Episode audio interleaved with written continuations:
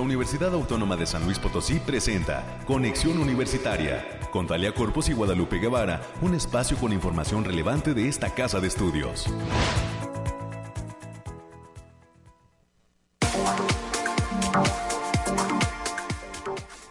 ¿Qué tal? ¿Qué tal San Luis Potosí? Nos saludamos con muchísimo gusto en estas tres frecuencias de la radio de la Universidad Autónoma de San Luis Potosí. 88.5 de frecuencia modulada, 1190 de amplitud modulada y 91.9 de FM de frecuencia modulada en el altiplano potosino, Matehuala y los municipios de los alrededores. Bienvenidas y bienvenidos a este espacio de conexión universitaria en este viernes. Por fin es viernes 19 de enero ya del 2024. ¿Cómo van esos propósitos en estos 19 días de este 2024? Esperemos con el pulgar arriba. Esperemos que pues todavía en planeación de cuál va a ser el primero que vamos a cumplir. Ya estuvimos hablando, hemos estado hablando en estos días, en estos micrófonos, de los propósitos en materia de lectura, de los propósitos en materia de salud que puede tener cada uno y de cómo cuidarnos eh, en cuanto a alimentación y pues también eh, hemos estado hablando de los propósitos en cuanto a cuestiones laborales, en cuanto a cuestiones de ahorro también en temas económicos. Y bueno, pues esperemos que cada uno ahí en su casita en estos 19 días del 2024 vaya evaluando antes de que termine el mes de enero, pues qué será eso a lo que vale la pena, pues ahora sí que meterle más fuerza que la de costumbre. Estamos hoy cerrando semana, ya listísimos en lo que fue para algunas facultades este arranque del inicio del ciclo escolar. Algunas otras, como es las eh, pues, facultades que componen el campus zona centro, estarán arrancando actividades el próximo lunes. Bueno, lo importante es pues que eh, ya pronto se, prácticamente toda la universidad estará totalmente abierta para los estudiantes que continúen sus semestres y que arranquen de la mejor manera. Hoy hay que estar hablando de los temas climáticos. Alejandrina Dalemese nos dará cuenta. Parece que nos ha dado un poco de tregua ese frío que se había dejado sentir. Hoy hace frío, un poquito más que ayer, pero eh, pues pinta el día a que será agradable en materia de fin de semana, así que más adelante Alejandrina Dalemese nos dará desde el Bariclim todos los detalles de lo que nos depara el clima para este fin de semana. Estaremos como siempre y como ya es toda una costumbre platicando con América Reyes de lo que viene para esta casa de estudios y también vamos a tener un enlace hasta el campus Matehuala con la doctora Macrina Beatriz Silva Cázares ella es investigadora de ese campus Matehuala, ha obtenido el premio potosino de Ciencia, Tecnología e Innovación que otorga el Consejo Potosino de Ciencia y Tecnología. Ella es una de las docentes galardonadas con este premio al término del 2023 que se otorgó por parte del Estado de San Luis Potosí. Y vamos a conocer cuáles son sus proyectos de investigación, cómo se siente luego de haber recibido este reconocimiento tan importante a nivel estatal. Más adelante tendremos una comunicación con la doctora Macrina Beatriz Silva Cázares. También vamos a estar eh, platicando, recibiendo en cabina a unos investigadores de esta casa de estudios, específicamente al doctor Francisco Javier Pérez Vázquez. Él es adscrito a la CIACID de nuestra universidad y vamos a recibir a una egresada, Mariana Alejandra Castro Mejía, egresada de la maestría en el posgrado multidisciplinario en ciencias ambientales. Ellos han realizado un estudio que fue publicado en una revista científica internacional denominado Hallazgos del estudio de evaluación de función renal de trabajadores precarios expuestos a metales pesados en, aquí en San Luis Potosí. Así que más adelante estaremos conociendo adelantos de este estudio que ha sido publicado por una revista científica y bueno, nos van a detallar de manera muy clara cuál es esta función renal que a través de los temas de salud están evaluando y que eh, pues está impactando a los trabajadores de San Luis Potosí. Vamos a tener los temas nacionales, los temas de ciencia y para cerrar este espacio informativo estaremos platicando con el doctor Ramón Alvarado. Él es investigador de la Facultad de Ciencias Sociales y Humanidades y vamos a hablar del escritor mexicano José Agustín. ¿Qué, ¿Qué, es esto de la literatura de onda en la que él pues estuvo inmerso y que estuvo promoviendo en los años 60 en México? ¿Qué es esto de la literatura de onda del que de la que se ha hablado mucho que pues eh, él pertenecía? Y bueno, ¿cuáles son las obras más representativas que podemos leer en este 2024 de José Agustín? Desafortunadamente pues ya no lo vamos a tener entre nosotros, pero se queda todo ese legado. Vamos a platicar con el doctor Ramón Alvarado, pues que nos recomiende con qué libro comenzar a leer a José Agustín. Y pues puede servir esto como parte de los propósitos de este 2024, si es que usted prometió el asunto de la lectura, pues para irse preparando. Ahí los centros de información de la universidad que reciben a todo mundo, no hay límite de edad para poder ingresar a los centros de información. Nuestra biblioteca pública también, pues tienen un buen número de estos libros de este autor José Agustín pues para que vayamos conociendo precisamente a todos esos personajes que valen la pena en nuestro México. Bueno, para cerrar tenemos el resumen de ciencia y es lo que vamos a tener a lo largo de esta hora de transmisión de conexión universitaria. Recuerda los números directos en cabina 444 826 1347 444 826-1348, los números en cabina de Conexión Universitaria. Hoy agradecemos a nuestro operador Ángel Daniel Ortiz. Está listísimo ahí para contestar sus llamadas. Está listísimo para conocer pues todos los detalles de lo que usted nos quiera decir. Él anota rápidamente, le dicen la pluma más rápida de Radio Universidad para pasarnos los todo lo que tiene que ver con eh, pues los mensajes. Y bueno, también está listo nuestro productor Efraín Ochoa, que también está ya haciendo todos los enlaces para poder escuchar lo que sigue en este espacio. Así que deje sus comentarios en la línea telefónica y por supuesto también a través del Facebook, Messenger, eh, de manera eh, directa también damos respuesta a todo lo que ustedes comentan en las fotografías y en todo lo que publicamos en ese Facebook Conexión Universitaria USLP y también Spotify. Gracias a todos los amigos que le dan play y que están siempre ahí pendientes de todos los programas que se suben a este espacio de internet Spotify. Bueno, pues en este momento nos vamos con los temas climáticos. Estamos listos en esta mañana y así comenzamos.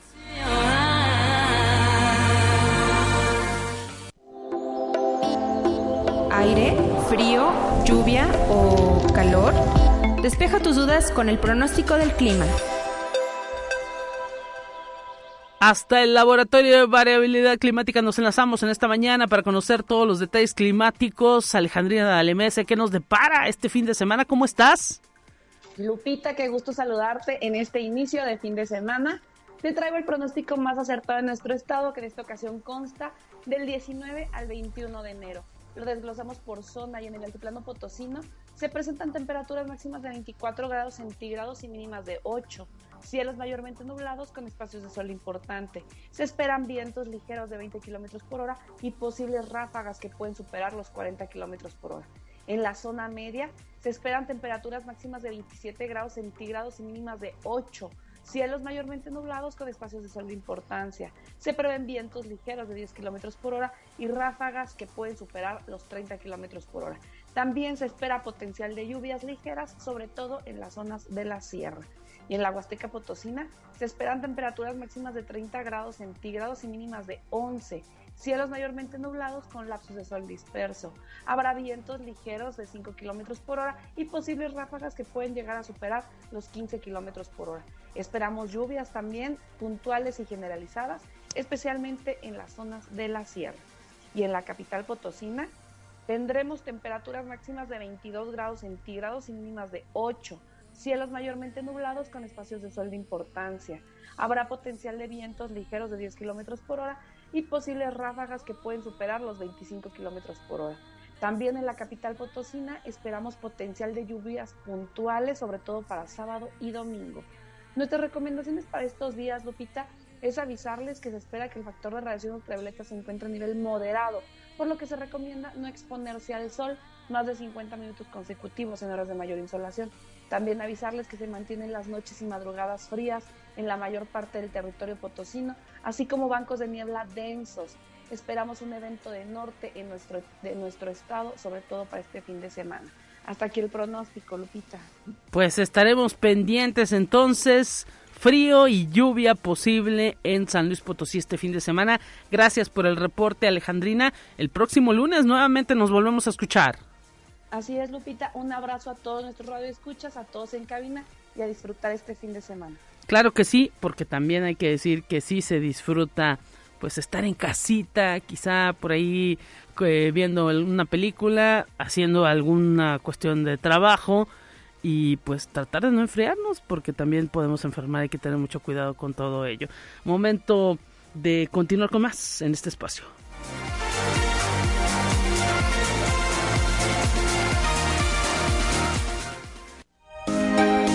Escucha un resumen de Noticias Universitarias. América Reyes lista en esta mañana. Ya te saludamos con muchísimo gusto. América, ¿qué tal? Hola Lupita, muy buenos días por la mañana. Frescas días, frescos días. Está sabrosón, pero pues cuídese, cuídese este fin de semana que ya nos apuntaban cómo va a estar el, el clima por estos lados. Cubrebocas, y ya lo sabe, tres capas de, de, ropa para que abrigadora, por supuesto, no va a traer ahí el traje de baño, ¿no? Acá la, la, camiseta y el top, no, apláquese, apláquese, todavía falta, todavía falta, nos faltó, vamos como a la mitad de los frentes fríos, así que... Sí, ahorita en la mañana había un amigo en, en, en, short aquí corriendo por el centro histórico, dices, no puede ser. Bueno, mientras lleve una sudadera, pues yo creo que no hay tanta bronca, ¿verdad? Pero bueno, cuídese mucho, cuídese mucho y vamos a darle la información de este viernes, que hay muchas actividades, Lupita, este viernes 19 de enero.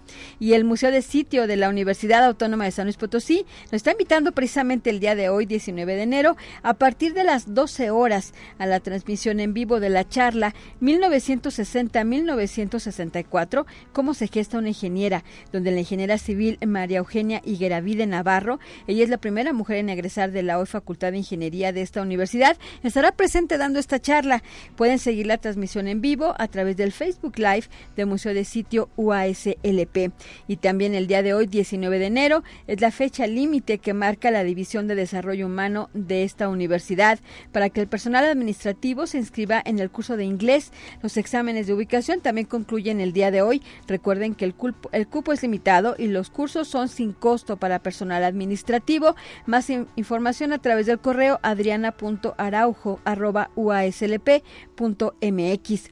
Y también Hoy, 19 de enero, el sistema de bibliotecas está invitando al Centro de Información en Humanidades, Bibliotecología y Psicología de la zona universitaria Oriente, ya que a partir de las 12 horas se va a llevar a cabo la inauguración de la exposición internacional colectiva Displacement, cuando la historia vuelve una y otra vez. Esta es una exposición que cuenta historias del desplazamiento y la migración. El acceso a la muestra es completamente libre. Y también la Facultad de Ciencias Sociales y Humanidades está informando a todos sus egresados y público en general que aún hay lugar para inscribirse en el curso Rastreo de mamíferos en entornos silvestres, que comprende actividad en campo y que tendrá lugar durante cuatro sábados, es decir, los días 20 y 27 de enero, así como los días 3 y 10 de febrero del presente año. Este curso va a ser impartido por el instructor, el maestro Alejandro Rocha, y se va a realizar en las instalaciones de la entidad. Esto va a ser en horario de 9 de la mañana y hasta las 2 de la tarde. Para mayores informes e inscripciones, manden un correo a heidi.cedeno.uaslp.mx. Y este domingo 21, Lupita, es la última oportunidad de observar la muestra Territorios que exhibe el fotógrafo y artista Santiago Arau. Esto es en el Centro Cultural Universitario Caja Real. No se pueden perder esta excelente muestra que ya va a dejar este recinto, así que tienen tres días todavía. El horario de visita es de martes a sábado de 10 a 18 horas y los domingos de 10 a 14 horas con entrada libre, así que si anda por aquí el domingo, eh, antes de ir a comer por aquí a uno de los restaurantes que están por aquí tan cerquita, pues váyase primero a la muestra antes de que se vaya. Así es, el primer cuadro de la ciudad siempre accesible y esta universidad en el Centro Cultural Caja Real tiene un aliado promotor de la cultura y de todo tipo de artes. Así que, pues si usted no lo conoce, también el recinto es muy bonito. Dese una vuelta ahí en eh, Madero y Aldama. Aldama es la esquina importante que se debe recordar para eh, poder ingresar. No tiene más que firmar un libro de visitas y ya no, no hay ningún costo. Es totalmente libre. Disfrute, disfrute la exposición y como bien lo comentas, este, para que conozca que es uno de los recintos más hermosos que tiene, que tiene la capital potosina. Así es. Y el Departamento de Arte y Cultura está invitando a la presentación de la novela Cielo Cruel de la escritora Maritza M. Buendía. La cita es el próximo martes 23 de enero a partir de las 12 horas en el Departamento de Arte y Cultura que está ubicado aquí en Arista número 475, zona centro. La entrada también es completamente libre. Y el Centro de Idiomas de esta universidad está invitando a todos los interesados en aprender un segundo idioma para que participen del curso Inglés Introductorio para Principiantes, donde pueden empezar desde cero. Este curso se va a llevar a cabo los días martes y jueves, arrancando el, 23 de enero y concluyendo el 31 de mayo.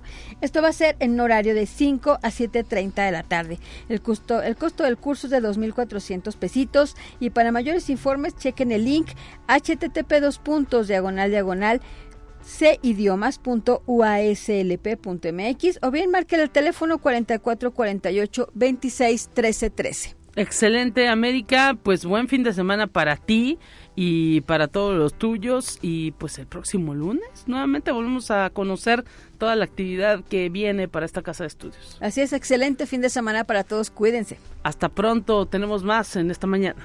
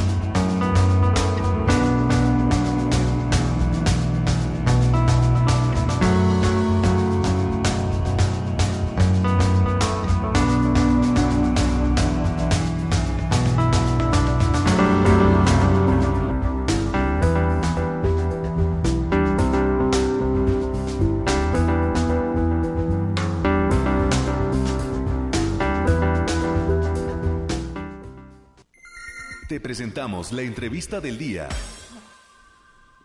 Estamos saludando en la línea telefónica enlazados hasta la unidad académica multidisciplinaria región Altiplano, nuestro campus Mateguala, que allá pues nos sintonizan a través del 91.9 de FM. Con, estamos platicando con la doctora Macrina Beatriz Silva Cázares, ella es investigadora de esa unidad, de ese campus Mateguala y acaba de obtener el mes pasado, cuando concluyó este 2023, el Premio Potosino de Ciencia, Tecnología e Innovación que otorga el Consejo Potosino de Ciencia y Tecnología. Bienvenida, doctora. Un gusto saludarla a través de la línea telefónica. ¿Qué tal, Matehuala? ¿Cómo se encuentra? Feliz 2024. ¿Qué tal? Hola, buenos días, Lupita. Muchísimas gracias por la invitación. Acá todo bien. Saludos desde Matehuala y pues muy contenta de poder estar aquí en este espacio contigo. Nosotros agradecidos porque pues ahora sí que hemos estado buscando esas diversas voces de la universidad que fueron reconocidos en este 2023 con este premio que otorga el Consejo Potosino de Ciencia y Tecnología.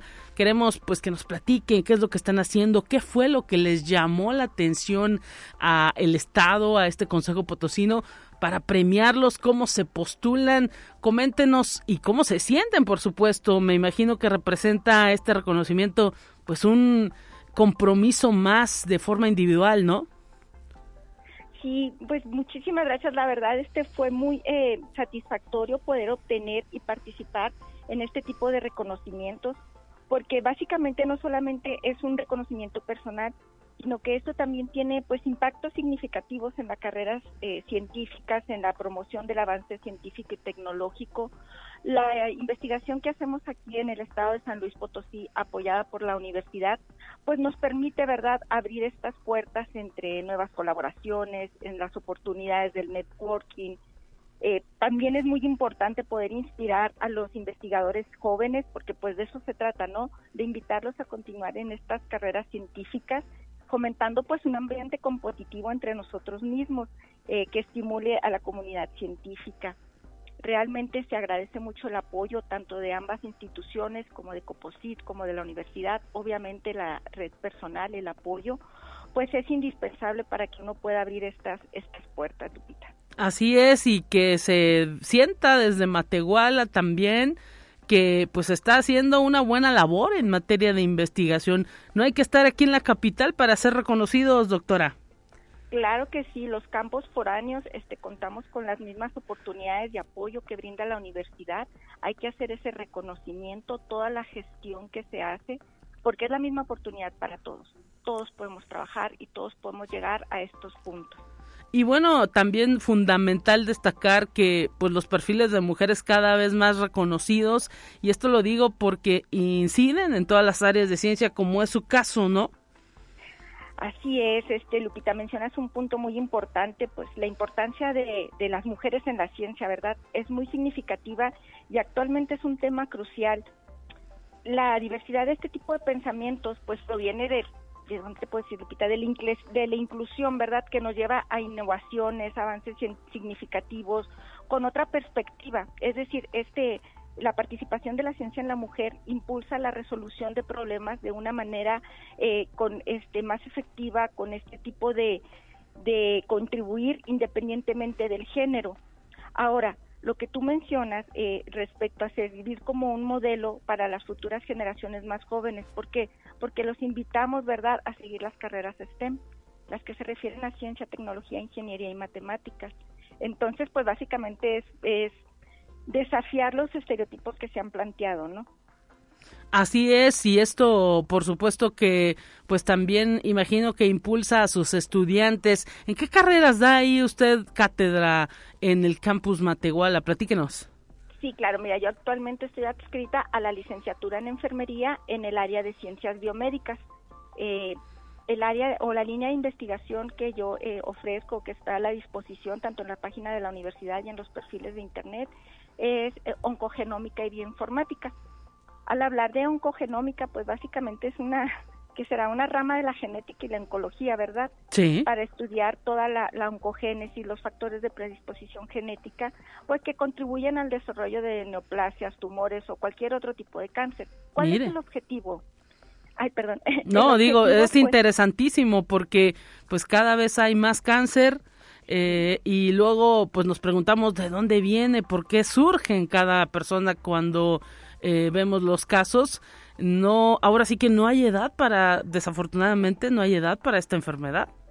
No, es un problema actual de salud pública y, el objetivo que tenemos tanto en la oncogenómica y en la investigación, pues es entender el aumentar, perdón, el entendimiento de esta enfermedad, comprender la biología del cáncer, para que pues para obtener medidas de prevención, potenciales eh, medidas terapéuticas a través de moléculas, mejores tratamientos que puedan coadyuvar a los tratamientos actuales.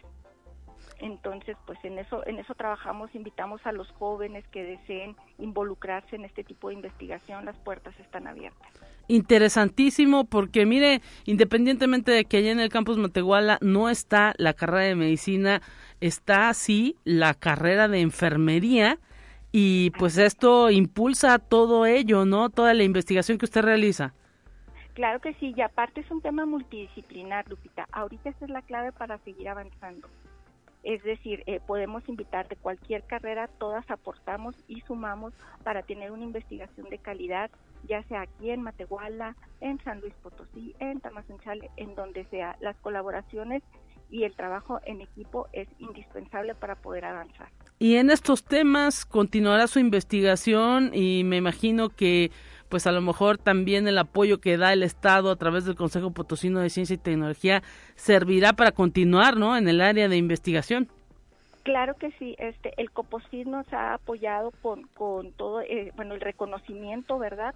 Y también CONACIT se ha sumado participando en las convocatorias de ciencia básica. Actualmente eh, se está ejerciendo un proyecto eh, se llama Análisis in para predicción de blancos de microRNAs en cáncer de mama, en la cual soy responsable técnica.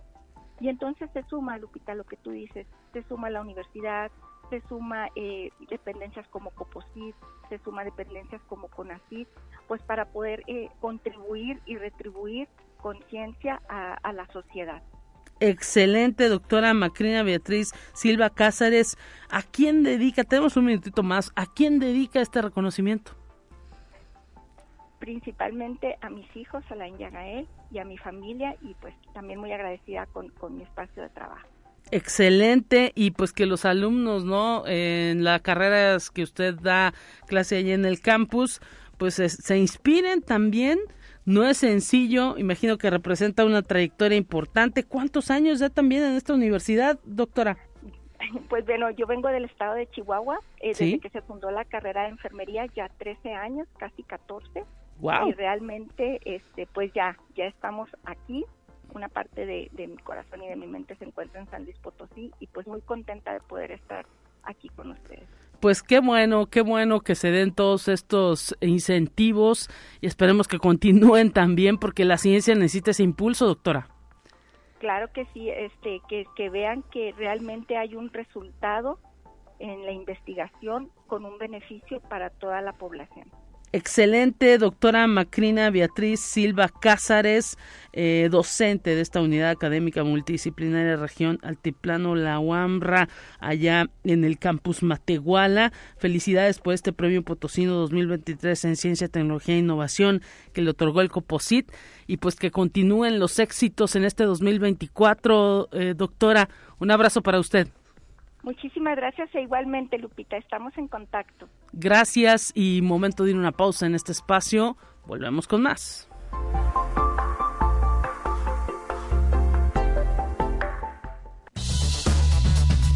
Vamos a una breve pausa.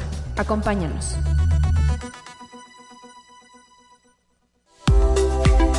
Conexión Universitaria ya regresa con más información.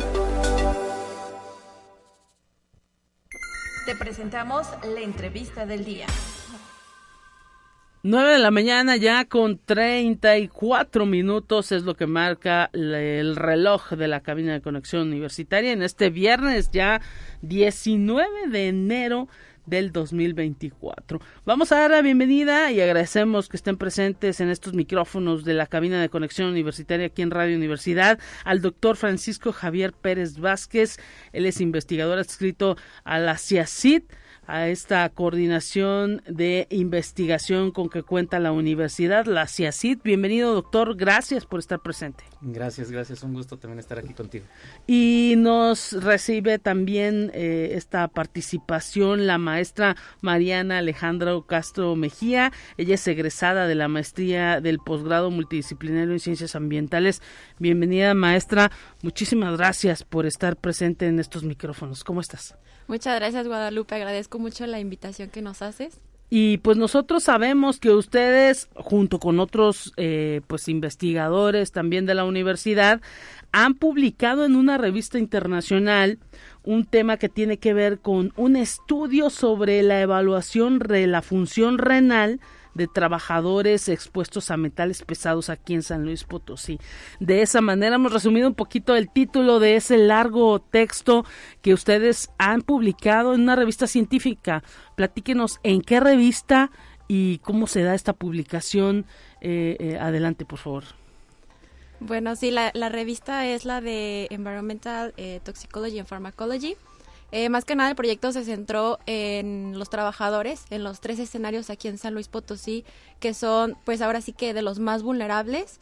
Tratamos nosotros de enfocarnos eh, en el daño renal de estos trabajadores, ya que es una enfermedad pues que podemos detectar a tiempo gracias a, unos biomarcadores que utilizamos. Miren, interesantísimo.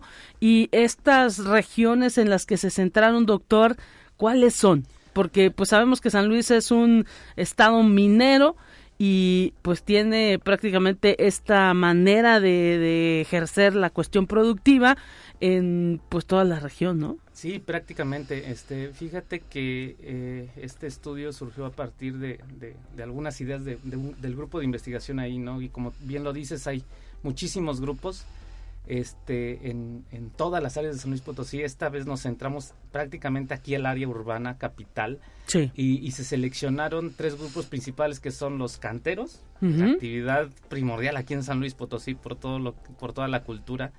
Este, los ladrilleros también. Este, y también este, los pepenadores. Esos fueron los tres grupos que nosotros estudiamos aquí precisamente con todo esto que del trabajo, ya ves que ellos no tienen seguridad social, prácticamente son actividades que se desarrollan de manera precaria y, precisamente por eso pues están expuestos a estas cantidades de contaminantes que puede haber tanto que puede existir como bien lo dices como es minero pues ya puede haber ahí metales de manera natural que podemos estar expuestos y por las actividades que ellos mismos realizan también empiezan a generar algún tipo de contaminantes y pueden estar expuestos y ejercer algún efecto en, su salud y precisamente como lo dice Mariana, en este caso nos centramos en la enfermedad renal. Mire, interesantísimo y uno diría, ¿a poco un pepenador o una persona que trabaja en las ladrilleras eh, tiene más eh, posibilidad de enfermar de eh, cuestiones renales? que tiene que ver pues con qué órganos específicamente. Pues aquí nos centramos más que nada en esta enfermedad porque es una enfermedad multifactorial. ¿Esto qué quiere decir? Que se puede desencadenar por diversos factores. Entre ellos, pues están los contaminantes, pero también lo que hicimos en este posgrado, que es como multidisciplinario, trabajamos también aspectos sociales, este, la parte de, de la alimentación, la obesidad, el sobrepeso, y pues sin dejar a un lado también el, el, contexto social en el que viven, ¿no? Que realmente son trabajadores que no cuentan con un seguro social y no tienen este acceso a pues a estarse ahora sí que checando, ¿no? Sí, al sistema de citas que puede tener un Instituto Mexicano del Seguro Social o un Instituto de Seguridad de los Trabajadores del Estado como es el ISTE, ¿no? ¿Y qué es lo que descubrieron? Eh, fíjate que Eh, precisamente mm, hay, hay muchas cosas que ya, ya había personas con enfermedad renal a nivel clínico, a nivel clínico, y sabemos que cuando ya una persona llega con alteraciones clínicas a, a, laboratorio, ya están alterados, eh, pues ya las, estas enfermedades ya van muy avanzadas. Sin embargo, como bien lo dice Mariana, eh, se, utilizamos biomarcadores que estos cuando se alteran se encuentran elevados antes, mucho antes de que se presente la sintomatología clínica. Entonces, este es un punto importantísimo para comenzar ahí la prevención de enfermedades. Mm. ver que, que vayan, que se chequen, iniciar con los programas de comunicación con las mismas personas, que lleven un estilo de vida diferente, que cambien algunas de sus actividades de otra forma. Entonces, es, esto para nosotros fue interesantísimo, pero estos biomarcadores sí los encontramos hasta 10, 20, 30 veces más elevados que otros estudios internacionales. Interesante. Y esto, habla, de una problemática importantísima de daño renal en la ciudad de San Luis Potosí. Eh, pues ahora sí que eh, es fundamental atender todo esto porque si ellos que están trabajando con estos metales, con estas, con estos riesgos están mal, pues a lo mejor también eh, toda la labor que realizan implica que pueda también afectar a todo el entorno, ¿no? A, toda la gente que está alrededor. No sé ustedes que, que si este estudio también les dejó eso.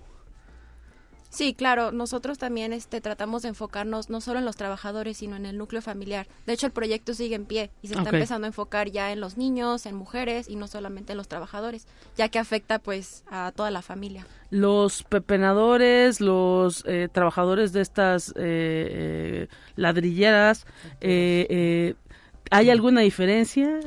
Sí, fíjate que sí las encontramos. Eh, como bien lo dice Mariana, son multifactoriales las, las cosas que pueden eh, desencadenar estos riesgos a la enfermedad renal, pero este en los pepenadores encontramos este muy alterados los niveles de, de, estos biomarcadores tempranos en los ladrilleros también. Okay. Entonces, este en, en los canteros fueron elevados, pero ahí hubo mucha mucha diabetes y la diabetes es un factor de riesgo importantísimo para el desarrollo de la enfermedad renal. Entonces le atribuimos a eso un poco. En las demás no tenían diabetes. Sí. Entonces puede haber un daño renal por una etiología desconocida, que no, que no es diabetes, que no es enfermedad cardiovascular, ¿no? Pero entonces los ladrilleros y los pepenadores sí fueron más elevados. ¿Y de dónde puede ser? Pues sí, de las quemas. Los, los pepenadores, pues ahí también queman aparatos electrónicos para extraer lo del cobre.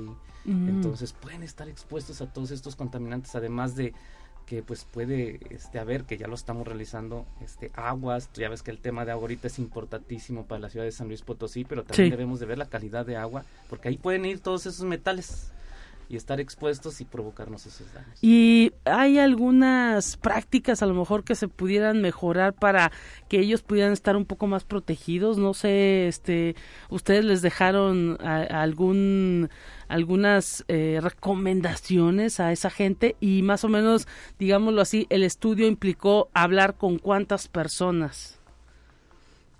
Pues aproximadamente fueron, pues ahora sí que como fueron los primeros acercamientos, no tuvimos eh, un grupo muy grande, pero hasta la fecha se siguen trabajando. Este, tenemos ya ahora sí más, tenemos más participación de las comunidades, Sí. pero sí, los resultados se les presentaron. Este, se trató de hacer, bueno, se realizó lo que fue una comunicación de riesgos y pues lo mejor ahí, pues yo creo que sería empezar a trabajar con lo que es el el equipo de protección, ya que ellos tienen un nulo equipo de protección al momento de trabajar. Claro. Pero pues también como, como hemos mencionado, este se tienen que tomar también otro tipo de aspectos que, que son los sociales, Sí. este, y también la alimentación y ahora sí que todo eso que puede llegar a desencadenar esta enfermedad. Y más porque, mm, eh, em, doctor, no se quiere desaparecer la forma en la que trabajan.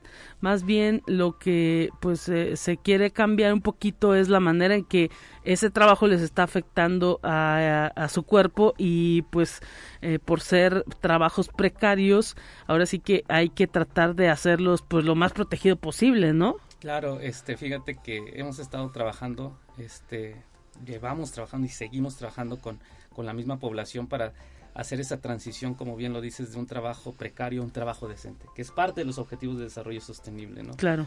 Este, y es para ello sí estamos este, emitiendo recomendaciones, la forma en que, cómo realizan su trabajo, este, que, por ejemplo, canteros que humedezcan el lugar de trabajo, que utilizan mascarilla, este, que utilicen otro tipo de tecnología, que mejoren las tecnologías de cocción, sino más, o sea, algunos ladrilleros están optando por, por otro tipo de trabajos. Entonces estamos haciendo muchísimas actividades en ese aspecto.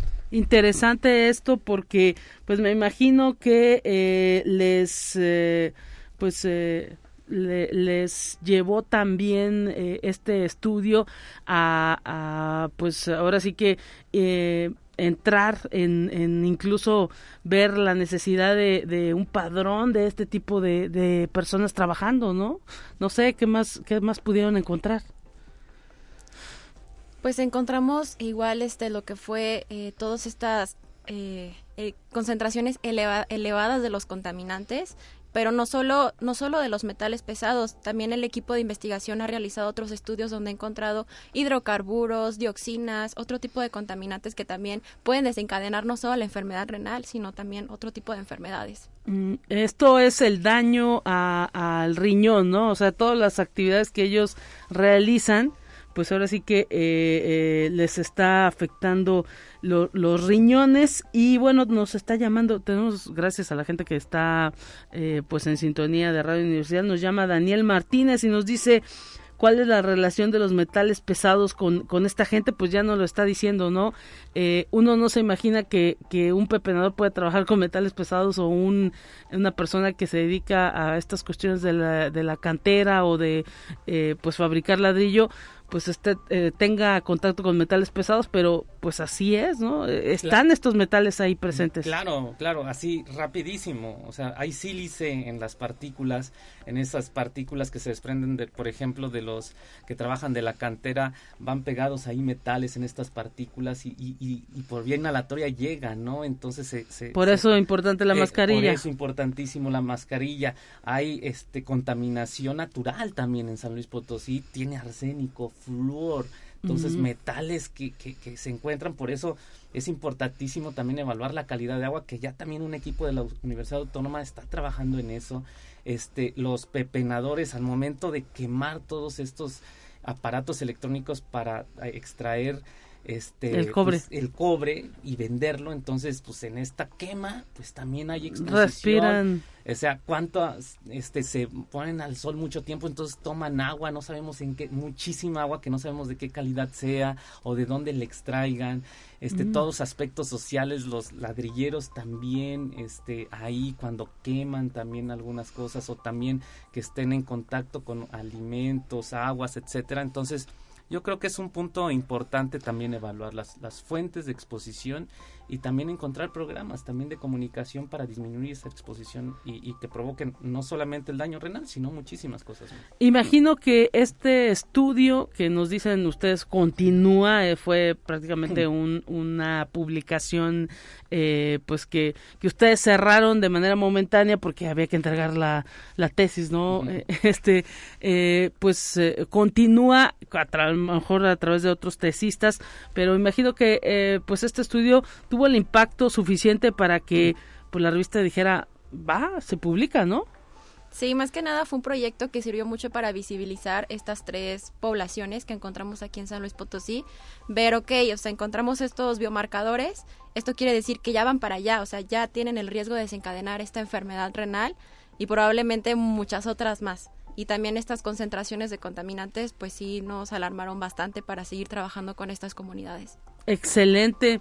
Pues ahora sí que eh, esperemos que continúe ahí ese interés por estos temas en la maestría del posgrado multidisciplinario en ciencias ambientales y a través de la coordinación para la innovación de la ciencia y la tecnología, la CIACID, que pues ahora sí que en sus distintos laboratorios la CIACID eh, impacta no en todo el desarrollo eh, de San Luis Potosí está evaluando prácticamente todo todo el, el, desarrollo productivo y la manera en que podemos mejorar esas prácticas para hacer crecer a nuestro San Luis y lograr eso no que se quiere a nivel mundial que es una calidad de vida adecuada laborar en condiciones lo más sanas posibles y que pues nos dañemos lo menos posible al momento de realizar nuestros trabajos no claro claro. Eh, esa, esa es prácticamente la finalidad de, de estos proyectos, ¿no?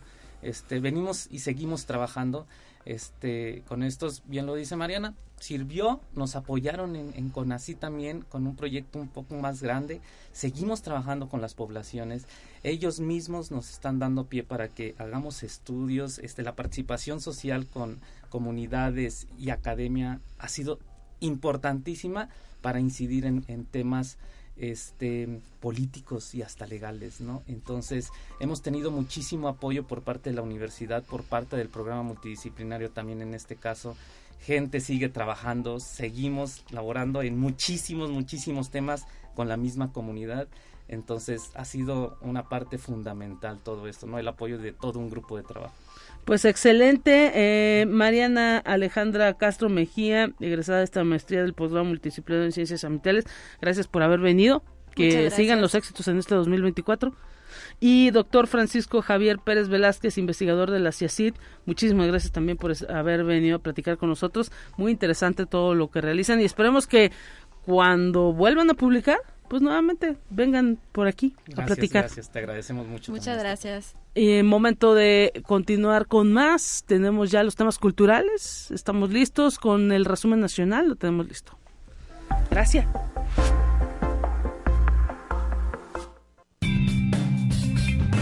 Entérate qué sucede en otras instituciones de educación superior de México. En la Unidad de Servicios Bibliotecarios y de Información, la Universidad Veracruzana impartió el curso Inducción a la normatividad, procedimientos disciplinarios instruidos en contra de autoridades, funcionarios, alumnos, personal académico y administrativo. Actividad inaugurada por las autoridades de esa casa de estudios, encabezados por el rector Martín Aguilar Sánchez quien destacó que el objetivo de la capacitación es coordinarse como institución y tener los criterios básicos para actuar de la mejor manera en el ejercicio del derecho. El rector también agradeció a las entidades organizadoras para la realización del curso, el cual dijo fomenta la coordinación y el conocimiento de dichos criterios en las cinco regiones universitarias. Conexión Universitaria. La Universidad Autónoma de Aguascalientes, a través de su incubadora de empresas, convoca a la comunidad universitaria y público en general a que postulen su proyecto y participen en el proceso de incubación de empresas 2024. A través de esta convocatoria, la Autónoma de Aguascalientes tiene como objetivo impulsar proyectos que puedan convertirse en empresas de alto valor que contribuyan al desarrollo económico del Estado y del país. El proceso Incubación 2024 se llevará a cabo mediante asesorías presenciales, de capacitación virtual y presencial y tendrá una duración del 9 de mayo al 31 de octubre del 2024. Para mayores informes se pueden enviar un correo a incubadora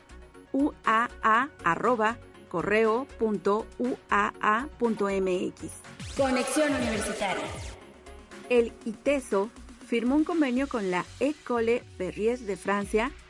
La colaboración permitirá realizar intercambios estudiantiles y de profesorado con esta institución francés especializado en hotelería, gastronomía y hospitalidad.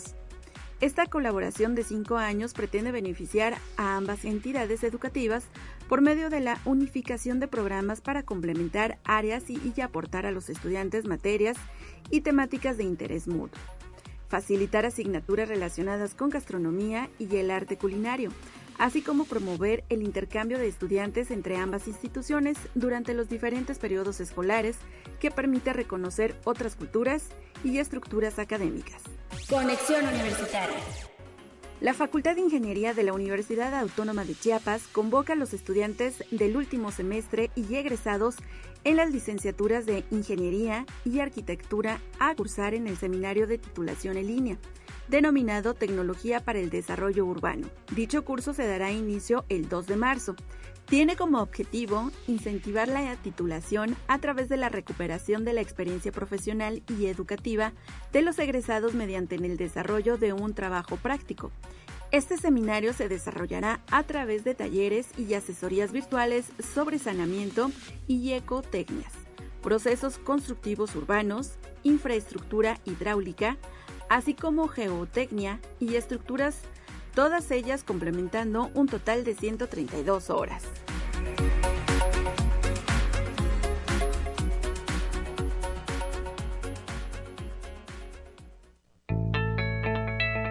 La UNI también es arte y cultura.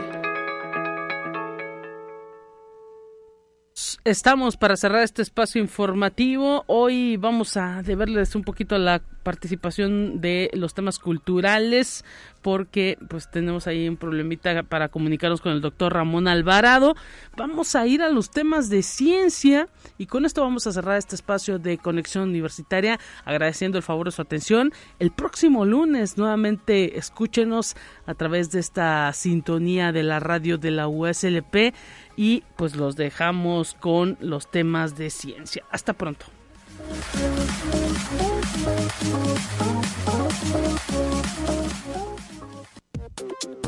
Así avanza la ciencia en el mundo. Descubre investigaciones y hallazgos que hoy son noticia.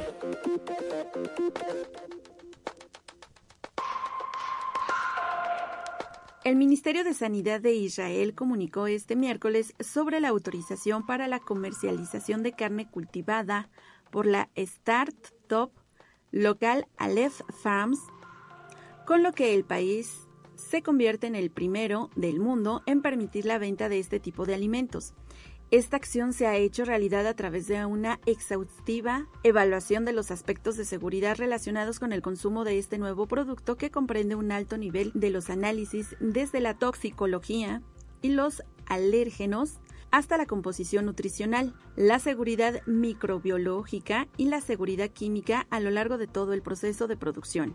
incluso el aislamiento celular inicial y la transformación y envasado. Conexión Universitaria. Para controlar la contaminación por plásticos en la Antártida, el gobierno argentino y el Organismo Internacional de Energía Atómica iniciaron los trabajos de la primera expedición de investigación científica. La iniciativa supone la puesta en marcha para controlar la contaminación por plásticos en la Antártida el gobierno argentino y el Organismo Internacional de Energía Atómica iniciaron los trabajos de la primera expedición de investigación científica. La iniciativa supone pues la puesta en marcha del acuerdo de cooperación entre Argentina y el OIEA sobre el uso de la tecnología nuclear para controlar la contaminación por plásticos, a través de este programa, Argentina comenzará también su nuevo capítulo en su larga y distinguida trayectoria en materia de ciencia antártica para potenciar sus capacidades y poder brindar información científica de calidad en la toma de decisiones sobre la región. Conexión Universitaria. La Agencia de Alimentos y Fármacos de Estados Unidos logró un hito histórico al conceder la aprobación de un medicamento oral para tratar la depresión posparto, un trastorno que afecta a numerosas mujeres tras dar a luz. Bajo el nombre de Sursubai, este innovador fármaco promete brindar un enfoque novedoso y más accesible para abordar una afección que hasta ahora solo había sido tratada con inyecciones intravenosas, administradas por profesionales de la salud en las instalaciones médicas especializadas. Sursubae, el nuevo medicamento revolucionario, ha sido diseñado para ser tomado una vez al día durante un periodo no mayor a 14 días. Este enfoque de dos semanas presenta una alternativa a los tratamientos tradicionales. Conexión Universitaria. Un laboratorio chino creó una cepa mutante del COVID-19 la cepa demuestra una tasa de mortalidad del 100% en ratones de genética modificada para simular humanos. En este reciente y controvertido estudio llevado a cabo en Beijing, científicos designaron a la cepa como GXP2V. Especialistas de todo el mundo se plantearon preocupaciones sobre las medidas de bioseguridad empleadas durante la investigación, comparándolas con las prácticas de investigación en Wuhan antes de la pandemia de COVID-19.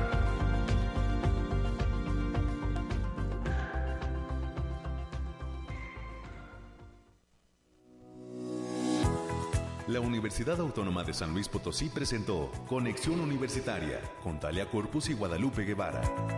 Sintoniza de lunes a viernes de 9 a 10 horas en Radio Universidad 88.5 FM y 1190 AM en San Luis Potosí. En el 91.9 FM con cobertura en el Altiplano Potosino. O en el resto del mundo por el portal www.uaslp.mx y la app UASLP de descarga gratuita.